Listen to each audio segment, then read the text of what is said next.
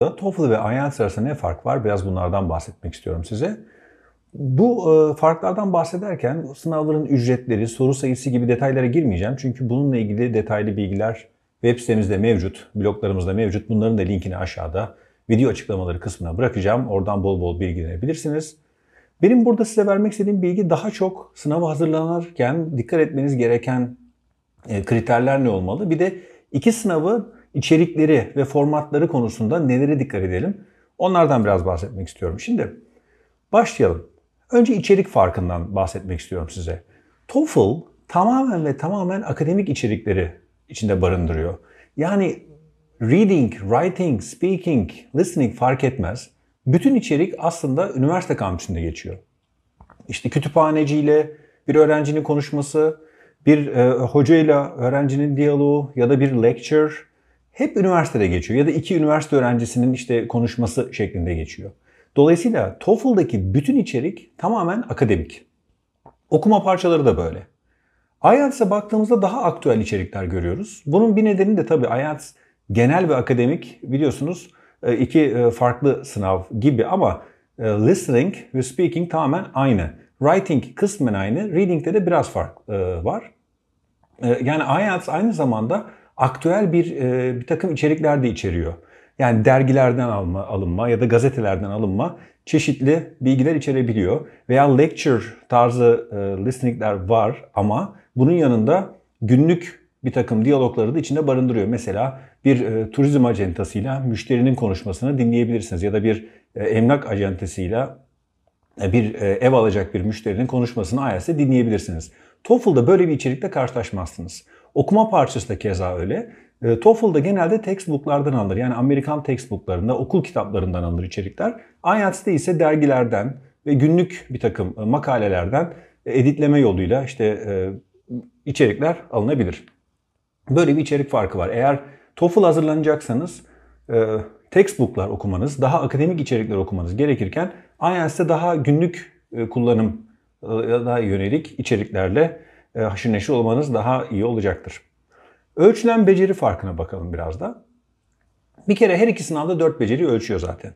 Ee, işte okuma, yazma, konuşma, dinleme. Ama TOEFL'ın ölçme biçimiyle IELTS'in ölçme biçimi biraz farklı. TOEFL becerileri reading haricinde integrated ve independent olarak ölçebiliyor.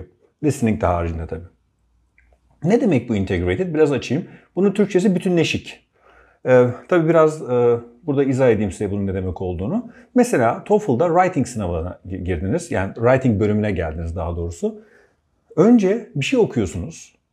Daha sonra o okuduğunuz metinle ilgili bir şey dinliyorsunuz. Bir e, lecture dinliyorsunuz. Daha sonra bu iki e, bir okuduğunuz ve dinlediğiniz iki pasajı e, entegre ediyorsunuz birbirine, sentezliyorsunuz ve bir yazı yazmanız isteniyor.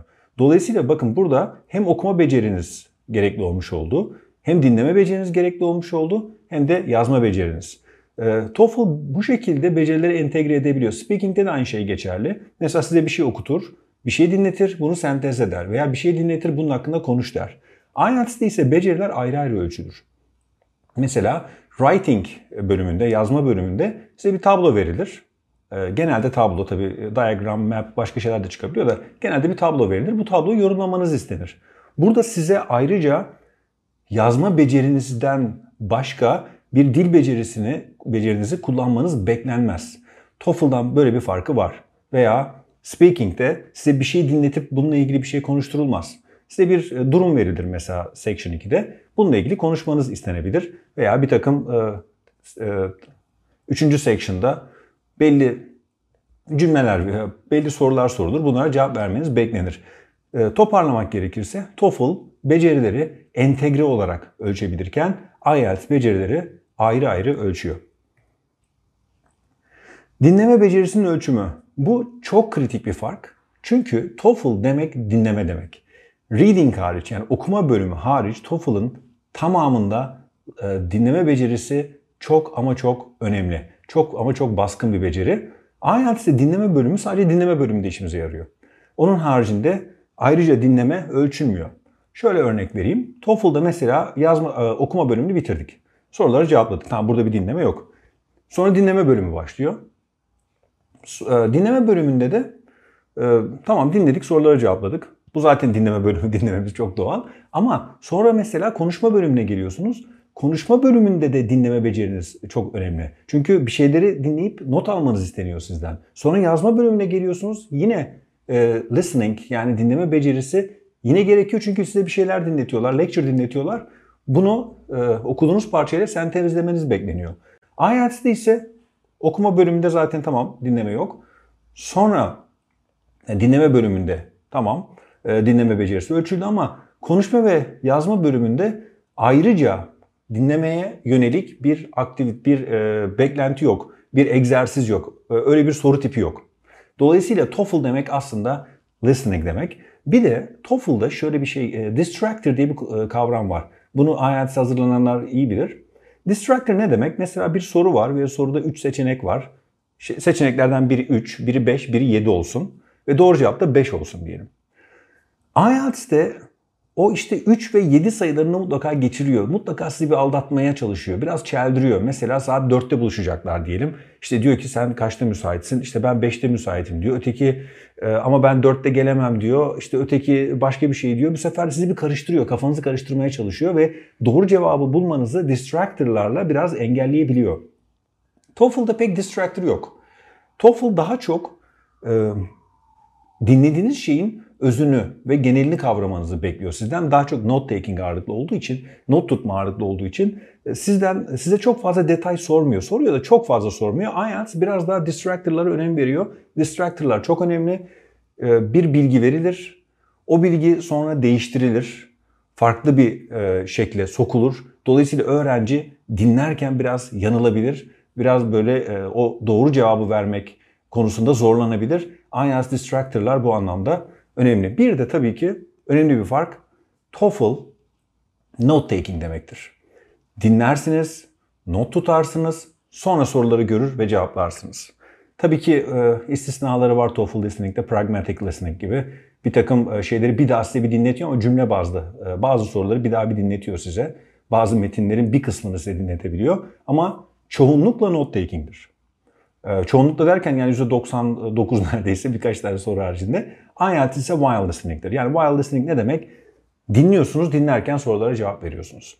Arada böyle çok önemli bir fark var. İkisi bambaşka sınav hazırlık süreçleri gerektirir. Bir tanesi dediğim gibi dinlerken not tutmanız ve daha sonra soruları cevaplamanızı gerektirirken IELTS'te bu durum biraz daha farklı. Öncelikle e, pardon öncelikle değil soruyu dinliyorsunuz. Soruyu dinlerken bir yandan da sorulara cevap veriyorsunuz. Arada böyle bir fark var. Bir de şuna değinmek istiyorum. Ee, bazı konularda öğrencilerimizden mesela sorular geliyor. Ee, bunu da doğru sanılan yanlışlar olarak burada ayrı bir slide aldım. Sınavların zorluk derecesi. İşte IELTS TOEFL'dan daha kolay mı veya TOEFL daha mı zor? Özellikle TOEFL'ın daha zor olduğu konusunda bir şey var, inanış var. Ee, bu doğru değil. Genelde öğrenciler e, IELTS'i daha kolay gibi düşünebiliyorlar veya işte ona gerçi TOEFL da daha kolay e, olarak bulan var ama bu sınavlar birbirine geçerli olan sınavlar ve biri daha çok Amerika'da, öteki ise yani IELTS daha çok İngiltere'de geçerli bir sınav ve Commonwealth ülkelerinde. Bu sınavların zorluk derecesi aynıdır aşağı yukarı. Bazı bölümleri size daha kolay gelebilir. Bu tamamen kişisel tercihle alakalıdır. E, metinlerin zorluk dereceleri e, aşağı yukarı aynıdır. Biri ötekinden daha kolay ya da zor değildir. İkinci bir husus ise sınavların geçerliği. İki sınavda çok eski sınav. E, TOEFL 60'lardan biri yapılan bir sınav. E, iki kere format değiştirdi ama e, şu anki haliyle de şu anki haliyle de dünyanın hemen hemen her yerinde geçerli. IELTS de keza öyle. IELTS 80 yılında başladı diye hatırlıyorum. O da bir 40 yıllık bir sınav. Çok eski sınavlar bunlar. Bu iki sınavın da geçerli dünya çapında mevcut. Yani bu iki sınava da gönül rahatlığıyla girebilirsiniz. Yani Amerika'da birçok kurum e, ve üniversitede zaten IELTS'i kabul ettiği gibi İngiltere'de de TOEFL kabul ediliyor. Tabii ki bir yere başvurmadan önce en e, doğru yapılacak şey önce başvuracağınız kurumla iletişime geçip sormanız, e, sınavın geçip geçmediği, sınavın TOEFL sınavını ya da IELTS sınavının geçerli olup olmadığını sormanız önemli olacaktır burada. Ama onun haricinde iki sınavda dünyanın her yerinde geçiyor ve iki sınavın da zorluk derecesi aşağı yukarı aynı. Bitirirken İletişim bilgilerimizi paylaşmak istiyorum. Ee, bir de şu bilgisi de paylaşmak istiyorum. Her iki sınava da hazırlanmak isteyen adayları e, sınavı hazırlayacak programlarımız mevcut. Bu programlarda oldukça kapsamlı ve hatta e, e, burada yani öğrencinin ihtiyaç duyduğu bütün becerileri ve soru tiplerini de kapsayacak şekilde tasarlanmış durumda. Ve şu ana kadar da TOEFL'a ve IELTS'e epey öğrenci hazırladık. Ve şu anda da IELTS'te özellikle sınıflarımız mevcut ve devam eden çok sınıfımız var. Ve şu ana kadar da başarılı, başarılı olduğumuzu söyleyebilirim. Çünkü programı buna göre dizayn ediyoruz. TOEFL'da keza öyle.